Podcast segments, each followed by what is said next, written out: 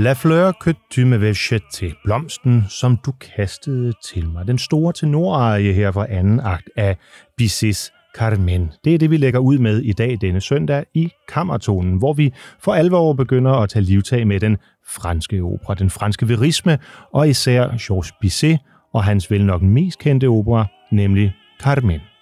Og vi lægger ud her i anden akt, fordi den her arie, den store tenorarie, på mange måder, i hvert fald for mig, symboliserer sådan højdepunktet i den franske romantik. Instrumenteringen, måden melodien er opbygget på, og ja, også den måde italienske Corelli her synger på. Men det er faktisk ikke mig, der har bestemt, at vi skal høre Franco Corelli. Havde det stået til mig i dag, så havde vi formodentlig hørt Placido Domingo, en spanier, til at synge den spanske rolle som Don José. Men der er en anden i studiet, som har truffet beslutningerne for mig, så jeg kan læne mig tilbage og lade indspilningen her med Herbert von Karajan i graven og Leontin Price og Franco Corelli som de to hovedpartier vælte ud i dine højtalere. Og den person, som har overtrumfet min beslutning, det er dig, Kasper Holten. Ja, og tak for det. Tak fordi, at du vil være her, og også tak fordi, at du har valgt den her indspilning det er ikke helt dårligt. Hvor, lad os lige begynde med det. Hvorfor, hvorfor Price og Corellis indspilning? Jamen, det er rent nostalgiske årsager, nemlig at øh, Carmen var den første opera, jeg så, da jeg var øh, 9 år gammel i maj 1982. Det er faktisk lige mm-hmm. akkurat nu 40 år siden, for et okay. par måneder siden, tog min øh, far mig med ind til Carmen i det kongelige teater med Edith Guillaume ja. og Tony Landi og øh, Mogens Schmidt Johansen. Og, øh, og det var jo en oplevelse, må man sige, der ændrede mit liv og min livsbane. Indtil da havde til... operan ikke fyldt noget Nej, for dig? jeg var ni år gammel, og ja. jeg vidste vel måske perifert, at der var et eller andet, der hed opera, men mm-hmm. det var der, det slog klik, og der jeg blev forelsket i Carmen og i genren. Og, ja og så havde min far Karians indspilning på LP, altså den indspilning, vi lyttede til nu derhjemme, og den gik jeg så hjem og begyndte at voldlytte og spille, og fik fat i librettoen inde på hovedbiblioteket og fotokopierede den, altså teksthæftet, og begyndte at strege over og læse og studere og blive besat af karmen. Og på den måde er det jo også passende, som du siger, at starte med den her arie, blomsterarien, mm-hmm. fordi blomsterarien handler om, at José synger, at han er besat af Carmen. Han Præcis. fortæller os om den besættelse, hun har udøvet over ham, og hvordan den magi, hvormed hun holder hans tanker fanget, ja, det svarer jo i virkeligheden meget godt til den her operas fascinationskraft, mm-hmm. som jo både fangede mig, men jo har fanget millioner af der millioner af mennesker, og som stadigvæk er en populær opera, ja vel, det er der flere andre, der er, men er også en fascinerende opera, som vi sådan til stadighed fascineres af, næsten forstår, måske lidt ligesom den eksotiske hovedkarakter, Carmen selv. Ja, altså det er jo en opera, som har premiere i 1875. Mm. Øh, det vil sige, det er sådan inden øh, Puccini for alvor for, for fattige øh, folk, og vi er i en, det man vil kalde for den veristiske genre stadigvæk, eller dens begyndelse, altså hvor man prøver at afbilde sådan virkelighedens personer. Jo, så er vi jo samtidig på et tidspunkt i musikhistorien, og vel i det hele taget i verdenshistorien, hvor de store omvæltninger var i gang. Det mm. moderne mm. gennembrud. Ja. Paris, hvor Carmen blev skrevet, var jo en by, som med det moderne gennembrud, vi ved fra Baudelaire og fra øh, avenyerne osmaniseringen af Paris, der var sket voldsomme ting i den by. Rundt omkring i verden skrev folk jo operaer på nye måder. Mussorgsky, Boris Godunov fra revolutionerende Wagner skrev mm-hmm. sit mm-hmm. kæmpe epos Ringen, der havde premiere året efter. Og, og Bizet var også ude på at forny operagenren og skrive opera på en anden måde, tættere på nogle virkelige dramaer, som du siger, men også musikalsk. Ja. Og det kan vi jo i dag. Altså, det er jo sådan en af skæbnens ironier, at vi i dag sidder og tænker på Carmen, som vel har den mest berømte operamelodi overhovedet, fuldstop, punktum, nemlig Toreador-sangen. Jeg elsker Carmen, præcis, Carmen præcis. elsker jeg, som alle jo kender, selvom de ikke vidste, de kendte den men at orkestret på Opera Comique i Paris jo efter sine sagde, at der var ingen melodier. Det her kunne man virkelig ikke spille at Bizet oplevede, at hans værk blev, blev synderlemmet af kritikerne, og at han jo døde nogle få måneder efter, ja. knust over, at Carmen var blevet en fiasko, når det endte med at blive verdens mest populære opera. Det, det er, er jo en så blodig, forfærdelig ironi mod Stakkels Bizet, at man er... kunne jo unde ham, at han forhåbentlig sidder et eller andet sted og følger med. Kan man sige, at hans, øh, han skriver jo nogle operer for inden også? øh, blandt andet Perlefiskerne, øh, som onde tunger vil sige, det er et hit, og så er operan bare en lang reprise af, af det. Men den bliver jo faktisk også opført ofte i dag. Kan man sige, det er øh, Carmen, der ligesom redder PC's ære, eller hvordan ser du på ham som, som komponist i en bredere forstand? Ja, man må nok sige, at selvom perlefiskerne øh, har kvaliteter og en gang imellem spillet, så spilles den jo ikke øh, altså bare i nærheden af så ofte som Carmen. Nej. Carmen lykkedes jo med at cementere hans eftermæle for evigt som en af de største komponister nogensinde. Mm-hmm. Og det kender man jo til nogle gange i kunsthistorien. Vi har jo set, at der er nogen, som lykkes med at skabe en række værker og udvikler sig gennem en lang karriere. Nu blev han jo kun 36 år gammel, ja. så ja. Gud ved, hvad han kunne have drevet det ja, til, hvis han var blevet færdig. Det kan man jo sige om mange komponister, men, som er døde ja, præcis. Ja. Men, øh, men, men, men hold da op, altså Carmen er en klasse for sig selv, og mm. det er den af mange grunde. Det er den på grund af sin historie, på grund af sit drama, men jo især på grund af musikken, som jo har en helt hypnotisk kraft. Og musikken begynder jo med et brag, og formodentlig også øh, vel den, ja, den aller, allermest kendte ouverture øh, overhovedet, som jeg synes, vi skal høre af om lidt af om, øh, om lidt. Men kan du sige lidt om, øh, som øh, operachef, øh, teaterchef, øh, men jo også en skabende kunstner. Du har lavet masser af operaopførelser rundt omkring i, øh, i verden, og kender jo musikken rigtig godt. Hvad gør overtyren for operaen her i, i Carmen? Jeg har indsat selv Carmen for et par år ja. siden nede i Bregenz, hvor de har sådan nogle store sommerfestspil, hvor de spiller ud på en sø, og man skal skabe en kæmpemæssig kulisse, mm-hmm. og hvor vi forsøgte at bruge vandet Altså det, at ja, vandet var der, ja. at, at vandet som det der kæmpe element, der trækker hende ned i hendes skæbne, også seksualiteten, ja. både liv og død, og alt det, der ligger i vandet og så videre. Og der mærkede jeg meget tydeligt, at det, hvor tyren gør, det er, at den jo starter som en slags chok. Den gør det, at vi med det samme bliver hensat i en tilstand af, af chok. Det er som mm. noget, der går i nervebanerne. Det er ligesom et, et spark, der vækker ja. en. Og det mærker jeg måske især, fordi vi dernede, fordi det foregår udendørs i den der kæmpe sætning, der ser man ikke dirigenten komme ind og, og klapper pænt og så videre. Og jeg ved jo, at den opsætning, vi har på operaen nu, som kom, snart kommer tilbage, bruger det samme trick, at man ikke ser dirigenten komme ind og klappe, men den bare starter. Okay, og så det man... tror jeg er hemmeligheden ved den her overture. Så kommer de gode melodier og sniger sig ind lidt senere, og vi hører selvfølgelig Toreador sang, mm-hmm. for vi ser mm-hmm. godt, hvad han gjorde, og vidste det her med at plante et frø, som vi så samler op senere. Præcis. Men det starter med et chok. Overturen er formodentlig skrevet til sidst. Vil du ikke tro det? Netop fordi den samler op på mange af melodierne. Jeg ved det ikke, men det er jo i hvert fald sådan, at han har kendt sit materiale mm. øh, og vidste, at der var nogle spor, han skulle lægge ud. Så hvis de derude, kære lytter, er klar til et chok, jamen øh, så lægger vi an her.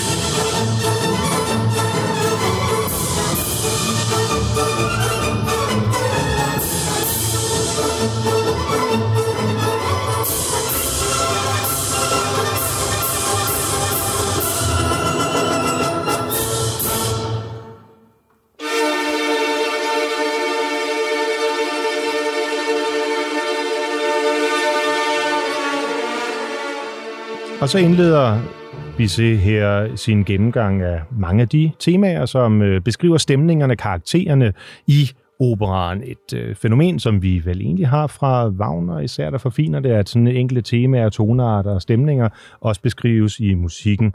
Øhm, skal, men skal vi være ærlige, så er det jo også noget, som i virkeligheden vi skal altså, være der ærlige. jo også, altså det er også populærkulturen. Mhm. Operetterne, vaudevillerne, de kendte jo de der tricks med, at man skulle lægge nogle frø ud, så folk genkendte det, når det kom tilbage. Så på en måde er det højt avanceret kunstmusik, det her, men det er også en god gang underholdning, hvor han godt ved, at planter vi temaet i overturen, og så kommer det tilbage i anden akt, så er chancen for, at folk synger med. Dengang kunne man jo ikke lytte til den på plade, Nej, det er og klart. på den måde forberede sig, så det er også et godt gammeldags øh, Ja, det er rigtigt. trick. Det er rigtigt. Jeg mindes faktisk, at vi øh, gennemgik nogle af Rossinis operer Mm. øh, her for et øh, par måneder siden, blandt andet Italiener inde i Algier, Mm, mm. Øh, og der finder man det vist øh, også. Så de her hitmager, de vidste godt, hvordan de skulle plante Præcis. deres frø. Ja, det, det er en god pointe. Men Carmen er altså en af de operer, som man kan øh, opleve på Holmen i den her sæson. Ja. Øhm, giver det stadigvæk mening? Altså nu er den fra 1875, det vil sige, at den runder snart 150 år. Altså kan man blive ved med at kose op på, øh, på, på Bizets øh, opera her? Kender folk den ikke efterhånden til, øh, til hudløshed? Jo, og det er jo det vilde med de der mesterværker. Det samme kunne du sige om Shakespeares Hamlet, eller om andre af de mesterværker, La Traviata, som vi spiller igen og igen. Dem har vi jo set, men det sære ved dem er jo, at de på en eller anden måde er et spejl for os. Og det vil sige, at når vi ændrer os personligt, bliver ældre, får nye referencer i livet, men også som samfund, så ændrer de sig med os øh, og betyder pludselig noget nyt, og bliver ved med at være et prisme, vi ser os selv igennem. Og det er jo det geniale ved nogle af de her klassiske mesterværker, at vi kan blive ved med at spille dem, og blive ved med at se os selv i dem, blive ved med at genkende nye aspekter. Og så er det jo selvfølgelig også noget, vi forsøger med opsætningerne til hånd om, at vi bliver ved med at, at give dem nye udtryk, så vi også øh, lokker publikum med på en... Altså, den store ærgerelse ville på en måde være, hvis man sad med Carmen med en checkliste og sagde, Mm. mm. ja, og så dør Carmen der til sidst, yes, og så bliver han arresteret, sådan mm. der. Mm. Bizet har jo tydeligvis skrevet en thriller, hvor vi skal sidde ude på kanten af stolen og tænke, oh my god, hvad sker der nu? Ja. Og så er det blevet til, at vi kender den i forvejen og så videre. Det, man kan med en god opsætning, er jo en gang imellem, at man kan lokke publikum til lige at, at tænke, hov, hvad pokker sker der nu? Mm-hmm. Og sætte sig frem i stolen og blive nysgerrig på, hvordan ender det denne gang? Men kan det også blive... Øh, altså, hvis man skal blive ved med at overraske med en kendt historie, med kendt musik, kan det så også blive for fjollet? Altså, der var i hvert fald nogle kritikere, som i forhold til den opsætning, I har lavet, synes, det var underligt, at Carmen kommer ind iklædt et gorilla-kostyme. Hvad var ideen bag det? Ja, nu skal jeg jo ikke sidde her og give facitlisten, for sådan er det jo ikke med kunst, at der er en facitliste. Jeg ved godt, der er nogle gange nogen, der gerne vil vide, hvad Mhm. betød det? Mm-hmm. Men det er jo ikke altid, det betyder noget andet, end at det måske hjælper med til at få publikum til at undres. Eller også var det et spørgsmål om, at Carmen selv leger med det her. Er jeg det eksotiske dyr? Er jeg gorillaen i zoologisk have, der er spadet ind, og I kommer og kigger på mig og synes, mm. uh, den er farlig og spændende, men godt, vi skal hjem igen? Eller er det dyret i sig selv, hun slipper løs? Eller er det bare en reference til 30'ernes kabareter i Berlin, mm. til det dekadente, til hendes ligesom insisteren på, at the queer life, den frie eksistens, der hvor man ikke tilpasser sig samfundets normer, eller er det bare, at Carmen godt kan lide at overraske os? At det, hun jo kan om noget, det er, at hun udser sig, hvordan kan jeg, hvordan kan jeg vende vinklen, så de pludselig ikke ved, hvor de har mig. Og det gør hun så meget konkret her ved at komme ind som gorilla, og jeg erkender blankt, Morten. Første gang jeg så den, tænkte jeg også, hvad i hede hule? Og det synes jeg faktisk fik mig frem i stolen, og fik Mhm. mig til at kigge på Carmen på ny. Det synes Så jeg det er måske det, der gør overraskelsen, at man, øh, at man rent faktisk gider, så også som et, et, et meget operavandt øh, publikumsmenneske, at gå ind og se øh, opsætningen igen. Er det det, der er ideen? Jeg synes i hvert fald, at det er forfriskende at få lov til at se nye aspekter af de her mesterværker. Det er jo klart, at, at, at jeg synes ikke, man skal provokere for enhver pris, eller at man hver gang skal lave om. Jeg har set moderne opsætninger, som i virkeligheden var ret klassiske og kedelige, hvis man kiggede mere efter, hvad der foregik. Og jeg har set klassiske opsætninger, som faktisk var virkelig nytænkende Mhm. mm-hmm. i den måde, personerne interagerede på osv. For mig personligt er det egentlig lidt lige meget, om det er moderne eller klassisk. Det interessante er, om det er godt, og om det virkede. Og der er der jo altid med kunsten risiko. Og jeg må sige, at den karmen, vi har derude, det synes jeg er et yber cool show, som virkelig tvinger os til at kigge på karmen. Den gør jo en anden ting. Den foregår på en stor trappe. Ja. Med nogle næsten geometriske placeringer af koret, drengene over for pigerne, som jo er et tema i karmen for eksempel, men også nogle gange alle mod outsideren, som jo også er et tema i karmen. Mm-hmm.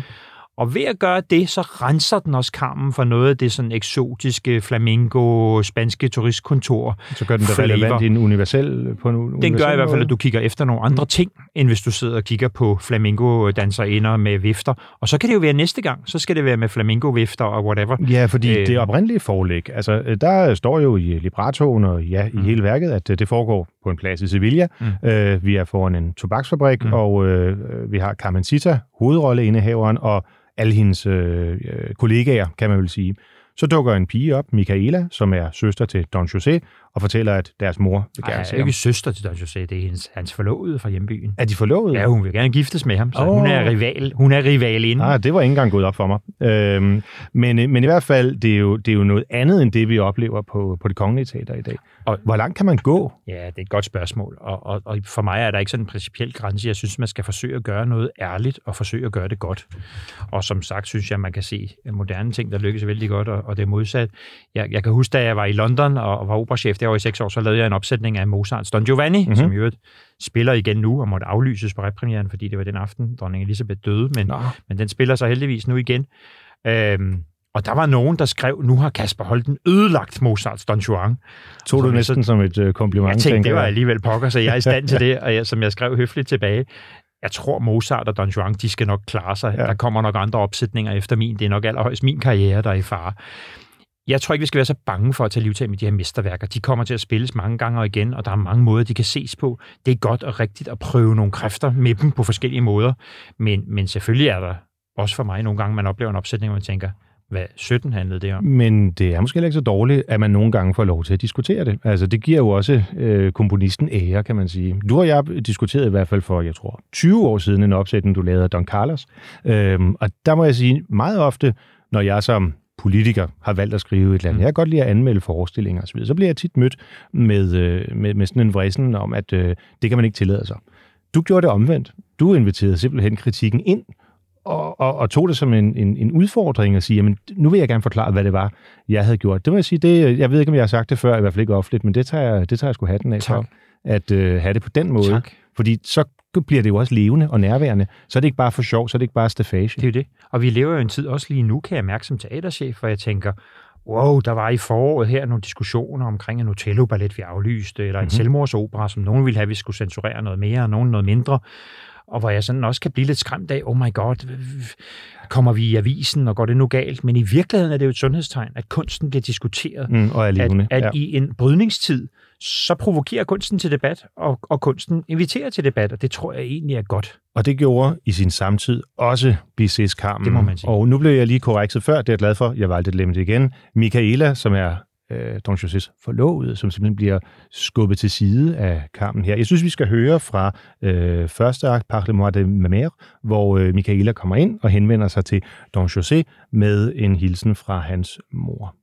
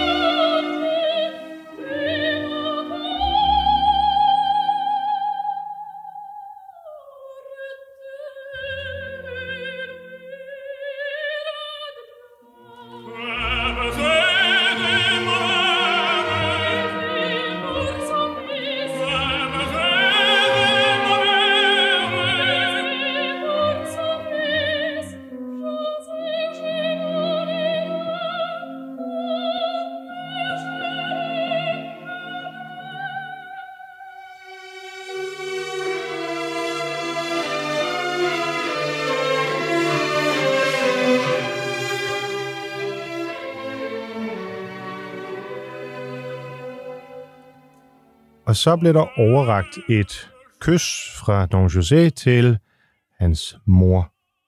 Er det, øh, er det øh, to elskende, vi hører synge her?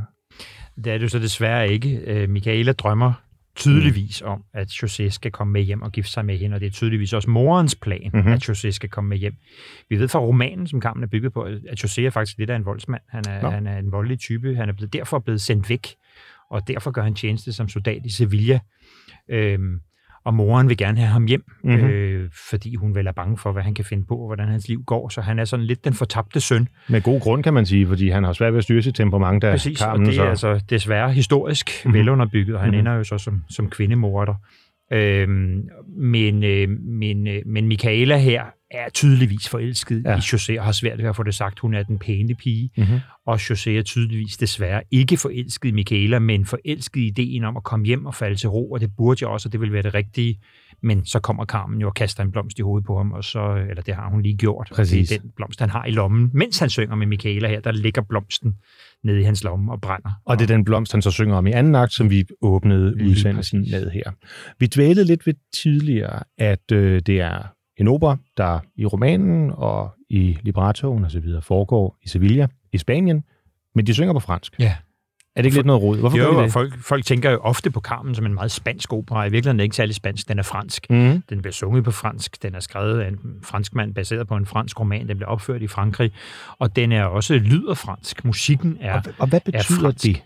Der er sådan en særlig stil i, i fransk opera, som er fransk musik, romantisk musik, som måske er lidt mere parfumeret. Der er en meget lækker orkestrering, det er pakket ind i. Jeg er ikke musikekspert, men ja. der er sådan en særlig parfumeret lyd, vil jeg nok vælge at kalde det. Noget delikat, noget, noget, noget sensuelt, hvor man kan sige, øh, det adskiller sig fra måske den større dramatik i, i, i, i tysk romantik eller Itali- Italien, hvor belcantoen, altså stemmen jo, ja. var måske var det, der fyldte, fyldte mere, sådan, sådan groft sagt. Men og der, det er her, jeg må komme med en tilståelse. Altså, i virkeligheden er jeg ikke så meget til fransk musik. Nej. Jeg synes nemlig nogle gange, det bliver lidt for...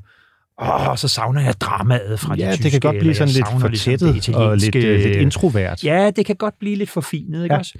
Men Carmen, den er ligesom uden for kategori. Ja, det den, den har altså noget midt i det franske, som er universelt og som er helt vidunderligt. Fordi... Men, det, men det er tydeligvis, at, at den udspringer af en fransk uh, tradition. Og det er jeg meget enig i, og jeg også, det du siger med, med orkestreringen og så videre. Men jeg har hørt, og jeg ved ikke om det er en røverhistorie, jeg har hørt, du ved det, at øh, BC har lånt melodierne. Altså for eksempel Abaneraen, som, øh, som øh, måske har sådan en, en lidt, lidt spansk inspireret karakter. Øh, jeg synes i hvert fald godt, at jeg kan høre lidt af den musiktradition, vi kender fra Sarsuelaen og det spanske. Øh, kan vi være helt sikre på, at øh, Bizet har skrevet det hele selv, eller har han været på rov i, i arkiverne, tror og du? så er vi jo på vej ud i en diskussion om kulturel appropriation, Lige, og kan man overhovedet det? Kan man spille Madame Butterfly i dag, som lyder japansk, men jo i virkeligheden mm. er italiensk og alt muligt andet. Til gengæld vil jeg også sige, Oscar Wilde, tror jeg var det, som havde et berømt citat, hvor han sagde, de dygtige kunstnere låner fra deres kolleger, genierne de stjæler. Ja. Og, og, og selvfølgelig har Bizet lavet sig inspirere. Øh, men det er måske også det, der i virkeligheden mener, at det spanske i værket sidder nok lidt udenpå. Mm-hmm. Altså kastanjetterne og, og sarsuelaen ja. og sådan noget. Det bliver lidt udvendige referencer inde i hjertet, når det bliver alvor. Når Carmen møder sin skæbne, vi hører det overturen lige i begyndelsen af det skæbnetunge tema, når vi hører blomsterejen, når vi hører de rigtig vigtige øjeblikke i Carmen, så er det mm altså undeniably fransk, ja, ja. Øh, med fransk patos og fransk smerte. Og så er der jo så den her ene melodi, som er helt uden for kategori Toreador-sangen, som i hvert fald efter sine, og jeg ved heller ikke, om det er sandt, var Bizet, som fordi de var så sure på opera komik om, at der ikke var nogen gode melodier, så sagde han, så skriver jeg en popsang, en eller anden dårlig popsang og smider ind. Så endte det med at blive verdens mest berømte opera. Imponerende. Imponerende. Det er da utroligt, fordi det er jo et tema, der sådan fletter sig ind i hele øh, sidste akt. Og men det er også en ret enkel melodi. Ja, det kan du selvfølgelig altså, sige. I forhold til, hvor avanceret nogle af de andre steder i Carmen er, der ja. er virkelig skønne steder, øh, så er det jo sådan set bam, bam, badam, bam, det er rigtigt. bam, badam, ja, ja. og det er jo det, der det er jo netop den, det, den der kunne have vundet, den er. vundet det europæiske Melodi Grand Prix i 1875. Ja, det ja. kunne han også. Lad os lige få, øh, lad os lige få kammen på banen. Og det øh, passer jo godt til Escamillo, den her tyrefægter, som jo er en lidt udvendig mm-hmm. show-offish karakter. Ja, sådan lidt en dandy. Præcis. Ja, men lad os lige høre fra, fra stadigvæk første akt her. Vi bevæger os lidt frem og tilbage i øh, kronologien, men det er mere for at få beskrevet stemningerne af personerne. Så lad os lige høre her, hvor Carmen hun kaster sin kærlighed på Don José, der altså formelt set skal giftes, eller det mener mor i hvert fald, med Michaela.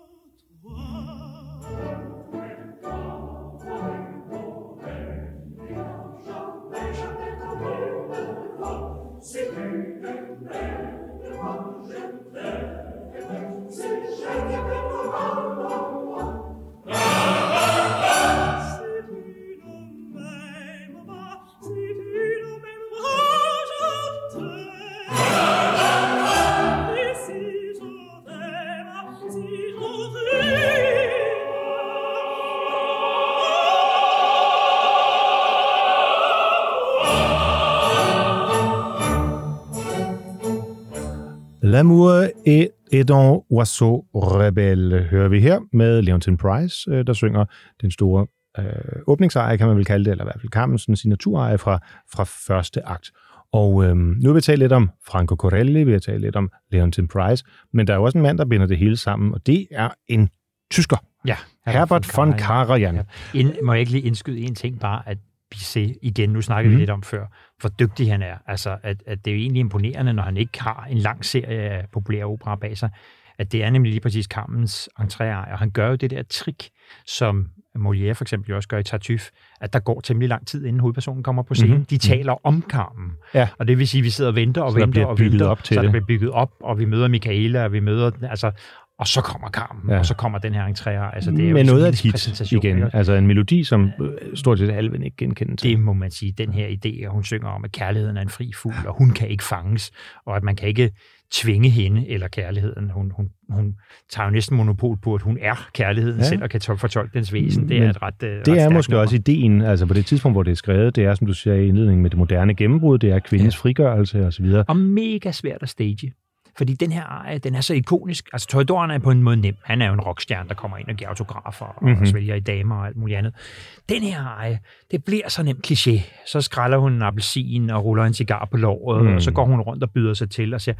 Og så misser man lidt pointen med, at der er noget, som du siger, meget magtfuldt i den her karakter, der kommer ind og siger, i skal ikke bestemme over mig. Mm-hmm. I tror, jeg er mig, men jeg, ejer, jeg ejer mig. Ja, hun tillader sig at bryde alle normer ved ja. at flytte uhemmet med Don José.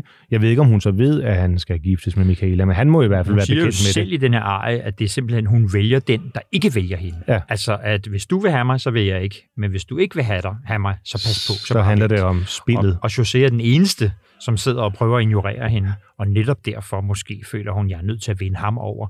Det siger jo også noget om det tragiske i Carmens karakter, at nok er hun stærk og, og, og ensindig, men der er noget med, at hun skal eje ham, og da hun mm-hmm. så mhm. får ham, så så bliver han så også kasseret igen. Så kaster hun ham ja, væk. Præcis. Der er noget igen. med hendes insisteren på frihed, som er enormt spændende. Ja.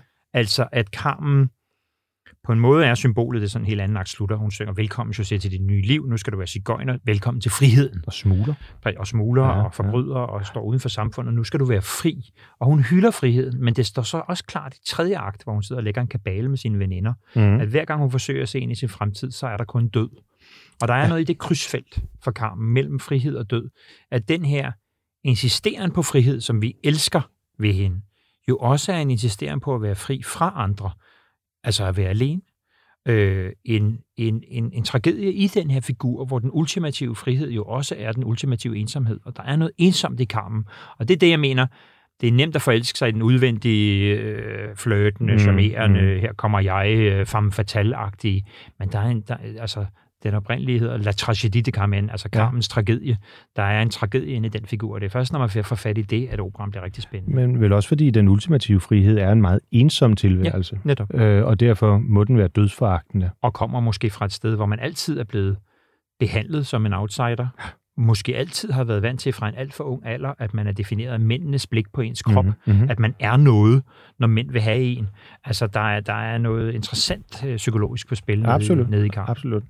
Nå, Karian kom ja, fra. Undskyld, det var en total Nej, jeg synes, det var en øh, på alle måder øh, berettiget øh, lille øh, detur. Um, men jeg vil alligevel gerne dvæle lidt ved, ja. hvor meget komponisten betyder. Dirigenten, men... Øh, undskyld, ja. Komponisten betyder, komponisten betyder en sag, så helt helt. Dirigenten.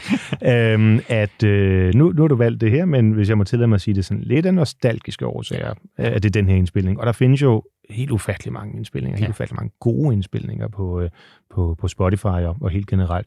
Men kan man høre Karians taktfaste slag i baggrunden her, tænker du? Det er i hvert fald sådan, at man kan jo godt, øh, man kunne nok godt forestille sig en mere sensuel, varmblodet øh, latino-type som dirigenten Karajan, mm, som jo mm. var en, en, en, en mere tysk, øh, altså Ja. Quadratisk praktisk gut er nok ikke at yde ham helt retfærdigt, for han er en af det 20. århundredes helt store musikere. Men det, jeg synes, han får ud i den her indspilning, som jeg så indrømmet har valgt nok også lidt af nostalgiske årsager, for det, det er den lyd, jeg er vokset op øh, til, med sådan lyder kampen, at han har sans for dramaet. Altså, der er noget insisteren på, at musikken er dramatisk, at musikken aldrig bliver bare øh, hyggelig, eller smuk, eller eksotisk, eller for sjov, eller underholdende, at den hele tiden har noget på spil. Og det synes jeg, man mærker, at han har en helt, øh, en helt utrolig nerve igennem mm. værket. Og det er, Karajan var kendt for, hvis du ser på nogle af tv-optagelserne med ham, så kunne han jo altså næsten uden at bevæge hænderne, ja. han vipper bare med takstokken, og så får han en sindssygt spændende lyd ud af sit orkester. Øh, det hele ligger i indstuderingsarbejdet, i tankerne bagved, og mm. det hører man også på den her indspilning, mm. at der er virkelig arbejdet med både sangerne og orkester. Hvor meget betyder det, når man så laver øh, sine egne øh, instruktioner af mm. for eksempel Carmen her? Hvor meget kan man arbejde med musikken? Hvor meget kan man tillade sig og, øh, og ændre i måden, som det sådan traditionelt er blevet opført på. Jeg tror, det betyder meget mere, end, end publikum almindeligvis måske sætter pris på. For kommer man ind som lægmand, så tænker man, om jeg kan jo ikke høre forskel på, om det er Karajan eller Abardo. Og måske kan man ikke høre forskel i den forstand, man kan sige, at det var det, der var anderledes, men jeg tror jo ret langt hen ad vejen, kan man godt mærke, om det er en langsom aften eller en hurtig aften, mm. om man tager det der usentimentale, hårde approach, eller man svælger i følelserne, om man går romantisk til værks, hvor sangerne får lov til at brede sig, hvor de ikke gør. Alt det kan det jo godt være, det er jo hele hemmeligheden ved kunst, at vi øver og øver og øver og tager tusindvis af beslutninger, og dem kan publikum jo ikke gennemskue. Jeg hører så tit folk sige, det kan vi jo ikke høre eller se. Nej, men det kan I så godt alligevel, fordi når det lykkes, når det dramatiske og det musikalske går op i en højere enhed, og scenen understøtter musikken, og musikken understøtter scenen, så er det jo pludselig, det bliver magisk, og der opstår mm-hmm. dit øjeblik, hvor man mærker, at hele salen bliver stille, og ja, tænker, hvad sker ja. der nu? Så det er utrolig vigtigt at samarbejde med dirigenten, for man kan ret meget. Så man arbejder man præge... dramaturgisk også med musikken. Det er ikke bare at spille det, der står i noderne. Forhåbentlig. Mm. Altså, det sker jo selvfølgelig, at man har dirigenter, der er mindre interesserede i det, og måske først kommer i sidste øjeblik og insisterer på at lave den karmen, de plejer at lave, øh, eller hvad det nu måtte være for et værk, man laver. Og det, det er mindre sjovt end når man og så får man det til at fungere og finder løsninger, så det kan passe sammen, for det er man jo nødt til. Men det er jo, når jeg, for eksempel de seks år, jeg havde over i London, hvor jeg var kollega med, med Antonio Pampano, jeg var, jeg var operachef, og han var musikchef derovre, og en af verdens absolut bedste operadirigenter, og få lov til at arbejde med ham, hvor, som han næsten sagde, det er dig, der dirigerer, mig, der i scenesætter. Altså, det bliver så tæt, at musik og drama bliver et, så er det jo, det bliver sjovt. Og så kan man med forme musikken meget mere, end man skulle tro. Hvis så vi lige skal vende tilbage til den øh, repremiere, der er på Det Kongelige Teater, mm. netop i de her dage mm. faktisk. Øh, hvad skal man, når man sætter sig nede i, øh, i, i øh, salen, og musikken går i gang, måske inden man overhovedet forventer det? Vi får se. Øh, hvad, øh, hvad skal man især lægge mærke til? Jeg synes, at man først og fremmest skal øh, og det synes jeg egentlig altid, man skal i opera, at man skal prøve at slå sin nysgerrighed til. Altså åbne sit sind for at gå på opdagelse. Jeg har jo nogle gange mm. sådan kaldt opera for følelsernes fitnesscenter. Mm-hmm. Et sted, hvor man kan øve sine kærlighedsmuskler, sine længselsmuskler, sine sovemuskler, sine jalousimuskler, ja. hvad vi nu ellers alt sammen Og måske har. nogle gange opdage der, følelser, man slet ikke lige tænkt over i Alt det, der egentlig er vigtigt i livet, ja. som vi måske ikke bruger i hverdagen, men som jo er det, der definerer os, når ja. vi engang skal herfra og gøre regnbrættet op. Ikke? Præcis. Men som jeg også har sagt, det er jo ligesom nede i, nede i fitnesscenteret. Det nytter ikke noget at stå og kigge på kondicyklen. Du altså, det bliver du ikke fedt af. Du skal op på den og sidde og køre selv. Ikke? Og derfor, det er sådan med opera. Hvis du ikke er indstillet på at gå ind med din nysgerrighed, investere dig selv. Alt det, alt det, det fine hus og de flotte omgivelser, det spektakulære, er der ikke for at lægge en dæmper på dig, for at du skal sidde pænt, og fordi det er noget svært og utilnærmeligt. Det er der for at fejre, at det er et eventyr ude i operaen. Hvis du sidder op på etagerne, så går du sågar, sågar over en bro, mm-hmm. nærmest ind i en anden verden, og så igennem sådan et blodrødt rum, før du kommer ind i det helligste inde i salen. Så du bliver en del af kunsten. Du skal ind og opleve eventyr. Ja, du skal ja. ind til det, der er vigtigt i livet. Du skal ind i et bankende hjerte. Du skal stille dine følelser til rådighed. Det bliver, opera bliver kun sjovt, når du selv har lyst til at digte med. Mm netop det bankende hjerte. Mm. Det er måske overskriften, eller kunne være en af overskrifterne på, øh, på, på kampen. Og jeg synes, inden vi, øh, inden vi øh, går til afslutningen, fordi den er så kendt og betydningsfuld, mm. så skal vi lige forbi øh, måske koret, øh, som jo også spiller en ret stor rolle. Mm. Øh, i, I anden akt, der har vi Viva Viva la Torero, øh, som, øh, som også er en af de mere kendte øh, passager, hvor, øh, hvor Don José, jamen han har nu kastet sit militærliv øh, fra sig, øh, og øh, har givet sig Det er Viva la Liberté, du tænker på. Viva la Torero, det er, når tyrefægteren kommer, yeah. og de hylder ham. Det er Escamillo, der indkommer der. Men oh. senere, så er det rigtigt, at så kommer det kor, hvor... Okay, øh, lad os høre hyldelsen til tyrefægteren i hvert fald. Nej, det er kun godt, jeg er så glad for at blive præciseret. For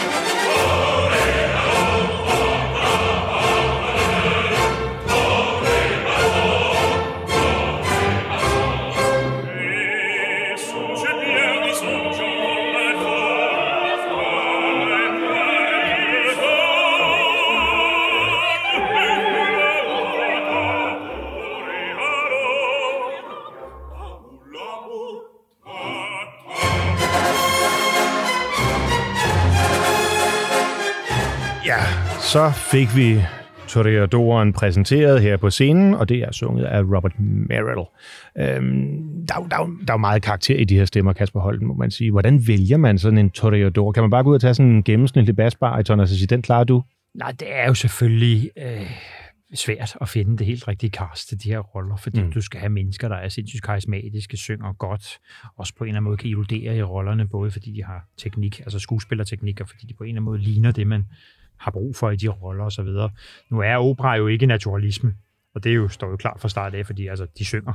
Ja. Så, så det er jo også klart, at nogle gange, jeg tror, det er meningen, at Tatjana og John Jekken skal være 14 år gammel. Det, det er de sopraner, det er svært der synger rollen jo selvfølgelig ikke. Så en eller anden form for, for, for, for Illusion. Det, ja, illusion er mm. det jo.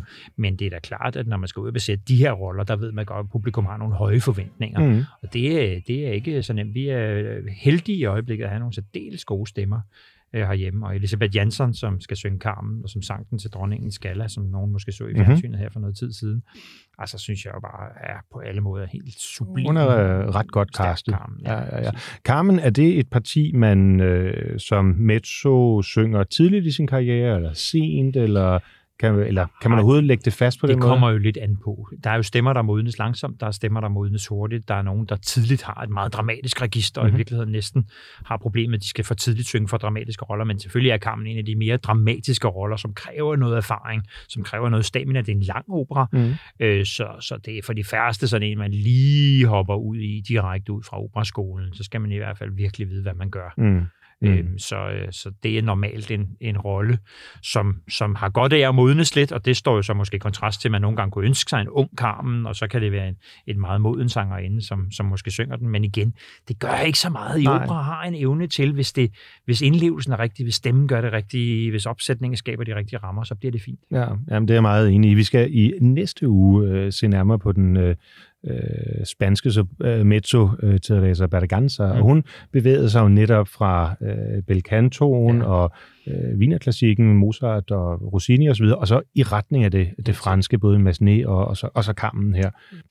Nå, vi øh, skal tilbage til historien, fordi Carmen, det er svært at komme udenom, øh, har jo en, en tragisk øh, afslutning. Altså Don José, som du siger, er øh, han har et, et voldeligt temperament, og det her med, at han bliver pludselig bliver omgivet med smugler og røverbander osv., det er ikke noget, der er formidlende for ham. Mm. Så da Carmen kaster sin kærlighed på Toreadoren, jamen så øh, vendes øh, kærlighed til had for, øh, for Don José. Og det vil ikke for meget at sige, at øh, den duet, som fjerde afrundes med, den er en af de helt store øh, i øh, opera-verdens historien, hvis man kan sige det. Det er helt øhm, eminent godt skruet sammen, ja. og alt, hvad vi måske har talt sådan lidt nedladende om med udvendig fernis og lidt, lidt sådan spansk kolorit og sådan noget, det er jo blæst væk her. Mm. Det er rent drama, det er rent ind i sjælen med nogle mennesker, der slås for deres liv. Øh, det er også i virkeligheden i den her scene to, jeg vil ikke sige usympatiske mennesker, men det er to mennesker, vi ser virkelig Altså være Råt stærke og... Og, og kaste sig nærmest over hinanden. Og så er det jo en, en problematisk scene, fordi altså, vi ved jo fra operalitteraturen, der er en slem tendens til, at, at kvinden skal dø til sidst, for at vi mænd åbenbart kan få lov til at opleve det, og så gå frelst hjem og tænke, den, altså, hvis du kigger på operalitteraturen, er der klart en tendens til, at man viser den spændende, forførende femme fatale, mm. hende vi alle sammen drømmer om op på scenen, men så slår vi hende lige ihjel inden tæppefald, så vi kan gå forløst derfra.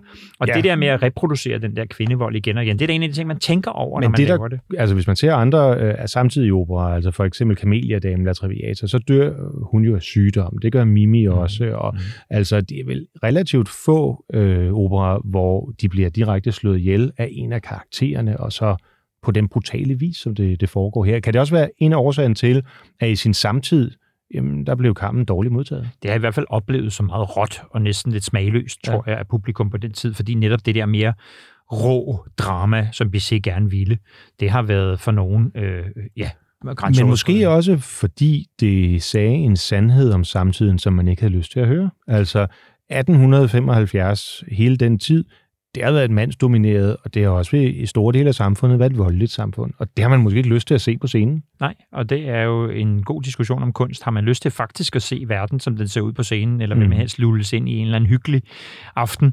Jeg hørte en gang et par publikummer gå ud fra Lucia de Lammermoor og sige, det var vel nok en hyggelig aften, og det er jo en opera, hvor der altså bliver slået ihjel til højre og ja, venstre, og, og folk er sindssyge og alt muligt ja. andet, man tænker, jeg forstår godt, hvad de mener, men, men hyggeligt alligevel. Øh, det er nogle gange en kampplads i operaen mellem, har vi egentlig lyst til at være lidt eskapistiske og gå ind og få mm. en romantisk aften og drømme os væk og se nogle flotte kjoler, eller har vi faktisk lyst til at se det, komponisterne stiller foran os, som jo ofte er temmelig stærke sager. Hvor meget betyder egentlig publikum for, hvordan en aften den udvikler sig? Rigtig kan man mærke, ja. når man er på scenen? Ja, rigtig ja. meget. Det er klart, især når man laver komedier, betyder det sindssygt meget, om der bliver klappet og grinet, men faktisk også den der magi, der kan indtræffe, når man kan mærke, at publikum pludselig går i svingninger, eller om de aftener, hvor det bare på en eller anden måde ikke kommer til at lykkes. Det er jo det vidunderlige ved teater og ved live-kunst, at publikum er en stor medskabende del af det, og at hver aften er ny og helt original og kommer aldrig tilbage. Mm. Det er jo noget, det jeg elsker ved teater. Mm, mm. Det gør det trods alt mere levende end, ja, øh, end så meget andet. Ikke bare altså, trods alt og mere, men, men jo virkelig, det er jo hele den essens, at vi sidder sammen lige nu og her. Vi har altså gjort os besværet med at komme herhen vi træner vores fantasi. Vi ved jo godt, vi ikke er Sevilla. Altså, vi ved jo godt, vi er ude på Holmen, og det regner udenfor. Men vi, vi har alle sammen lyst til at gå med på den præmis, præmis, at nu leger vi, at vi er Sevilla.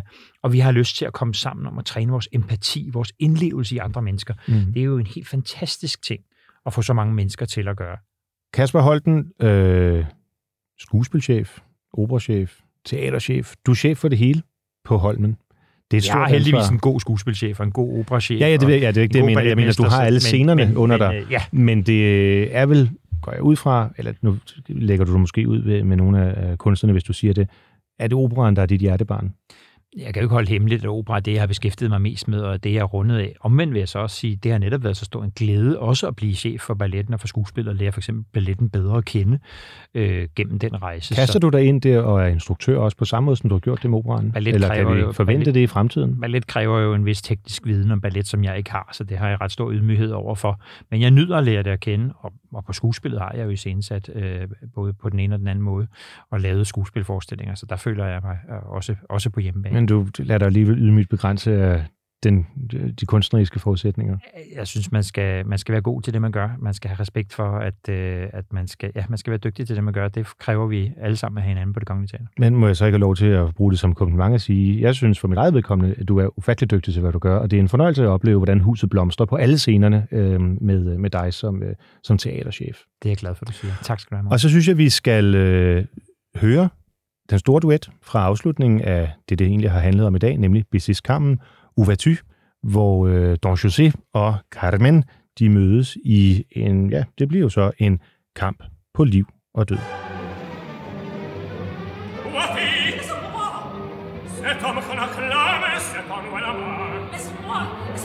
Firmalame, fine passerò